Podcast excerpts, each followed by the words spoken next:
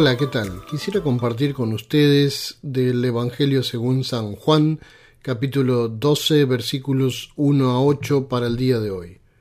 Y dice así, Seis días antes de la Pascua, Jesús fue a Betania, donde vivía Lázaro, el que había estado muerto y a quien Jesús había resucitado de los muertos. Allí le ofrecieron una cena, y Marta servía, y Lázaro era uno de los que estaban sentados con él a la mesa. Entonces María tomó unos trescientos gramos de perfume de nardo puro, que era muy caro, y con él ungió los pies de Jesús, y con sus cabellos los enjugó. Y la casa se llenó con el olor del perfume. Y dijo Judas Iscariotes, hijo de Simón, que era uno de los discípulos, y el que más tarde lo entregaría. ¿Por qué no se vendió este perfume por trescientos denarios y se les dio a los pobres? Pero no dijo esto porque se preocupara por los pobres, sino porque era un ladrón y como tenía la bolsa sustraía de lo que se echaba en ella. Entonces Jesús le dijo Déjala tranquila, que ha guardado esto para el día de mi sepultura. A los pobres siempre los tendrán entre ustedes, pero a mí no siempre me tendrán. El Evangelio para el día de hoy nos muestra cuán importante es poder imitar una forma de agradecimiento y amor a Cristo ejemplares, como el que mostró María de Betania. Nuestra tradición nos invita a recordar la pasión y la resurrección de Jesús en este tiempo que denominamos Cuaresma y la Semana Santa y el Domingo de Resurrección. Hoy se nos invita a comprender y a valorar la obra realizada por Cristo en la cruz. Muchos no tenemos cabal conciencia de lo grandioso que es esto. Solo el Espíritu Santo puede darnos verdadera comprensión de lo que significa que Jesús haya muerto en la cruz por nosotros. Aunque si no podemos entenderlo cabalmente, no importa, lo más importante es que podamos decir Gracias Señor por tu obra redentora en la cruz y gracias por permitirme creer en ti como el Hijo de Dios, resucitado y presente en mi vida. Te adoro y te alabo por eso. De eso se trata cada vez que queremos celebrar el tiempo de Cuaresma. Queremos valorar la obra redentora de Cristo en la cruz y poder enseñar con el Evangelio y con nuestro propio testimonio de fe a los demás lo que Él hizo e invitarles a creer en Él para que ellos también puedan alcanzar la salvación. María de Betania, si ustedes recuerdan, era aquella que se sentaba cerca de Jesús y quería escuchar su palabra cada vez que él llegaba a la casa. Quizás se acuerden de la historia de María y Marta. Marta era la hacendosa hermana que quería servir a Jesús con su comida y María con su atención. María era la hermana de Lázaro, el hombre que Jesús había resucitado, y se encontraban allí en la casa de los tres hermanos también probablemente los doce discípulos, porque se menciona que allí se encontraba Judas, quien después traicionaría a Jesús. Cuando leemos rápidamente esta historia puede que no nos toque demasiado. Una mujer que derrama un perfume caro sobre los pies de Jesús, qué hermoso gesto quizás no sintamos la dimensión de esto. Es por eso que me gustaría dar algunos datos más. El nardo crece entre los 3.000 y los 5.000 metros de altitud en el Himalaya del Nepal, así como al norte de la India y en China. Se necesitan 70 plantas para extraer de las raíces una pequeña cantidad de perfume como quizás la que María derramó. Los hindúes lo utilizaban como aceite medicinal y para perfumar. Poseer perfumes puros como el nardo era una manera de inversión en aquellos días.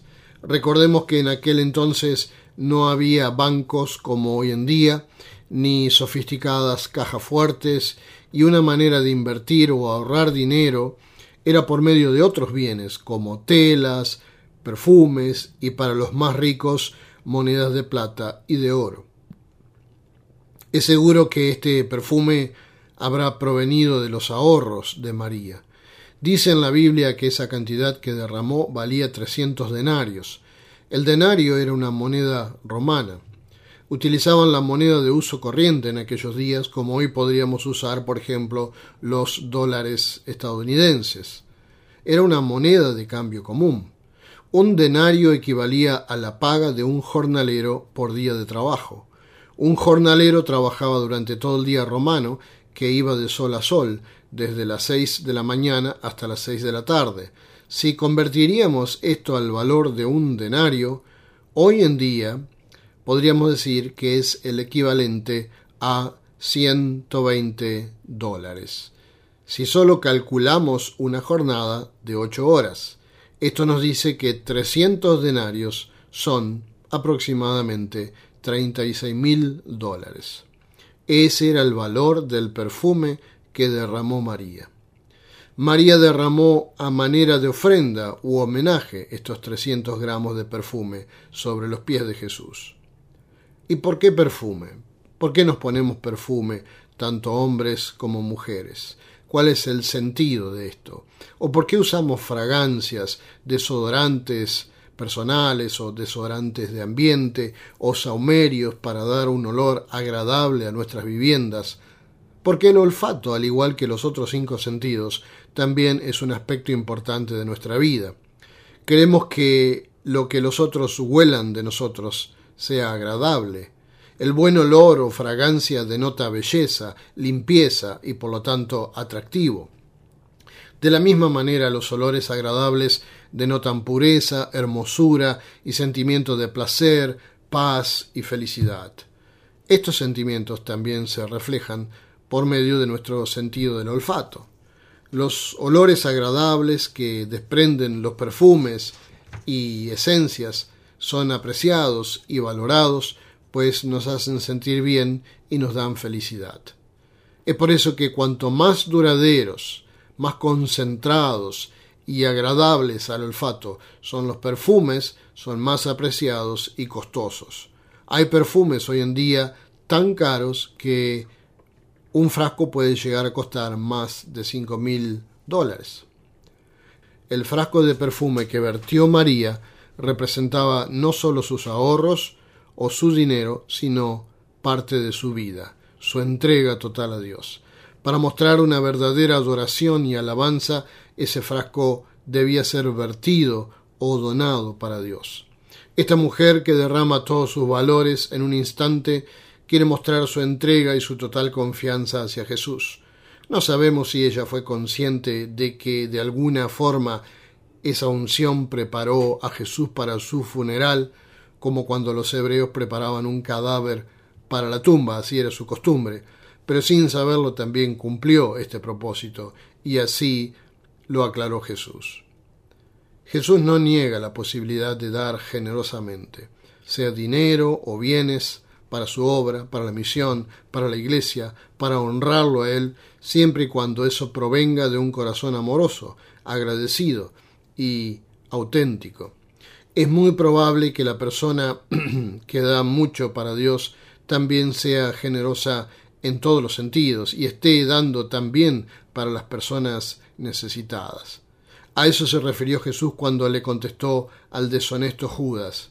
A los pobres siempre los tendrán entre ustedes, pero a mí no siempre me tendrán. Siempre podemos ayudar a los necesitados y somos desafiados a hacerlo, pero también Jesús quiere ver qué tipo de entrega y adoración le estamos mostrando a Él. Él quiere ver cómo es nuestro corazón.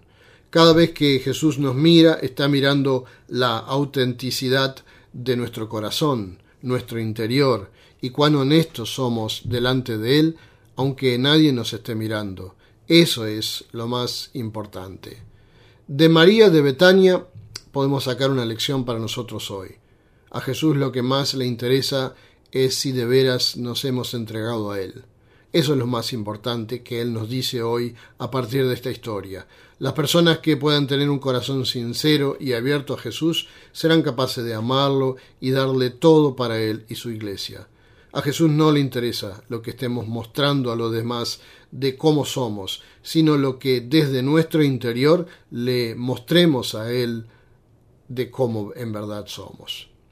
En esta cuaresma Dios nos invita a ser sinceros con Él, a hacer un balance si de veras estamos entregados a Él como a Él le gustaría.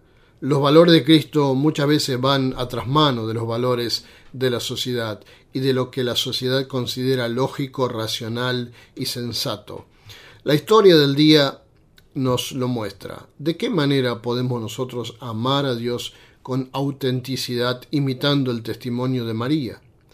El tiempo de Cuaresma bien puede ser un tiempo de reencuentro con Jesús y de desafío a dejar aquellas cosas que no necesariamente son las que Jesús busca de nosotros. Él está esperando un cambio en nosotros. De la misma manera que el apóstol Pablo nos dice en Filipenses 3, también para hoy, pero todo lo que para mí era ganancia, lo he estimado como pérdida por amor de Cristo. Dios espera nuestra ofrenda, pero no sólo de cosas materiales, sino la ofrenda completa y viva de todo nuestro ser a Él y de poder seguirle con autenticidad. En eso radica el desafío de poder ser agradecidos a Cristo por su obra en la cruz y así amar a Dios. Amén. Les deseo una semana bendecida.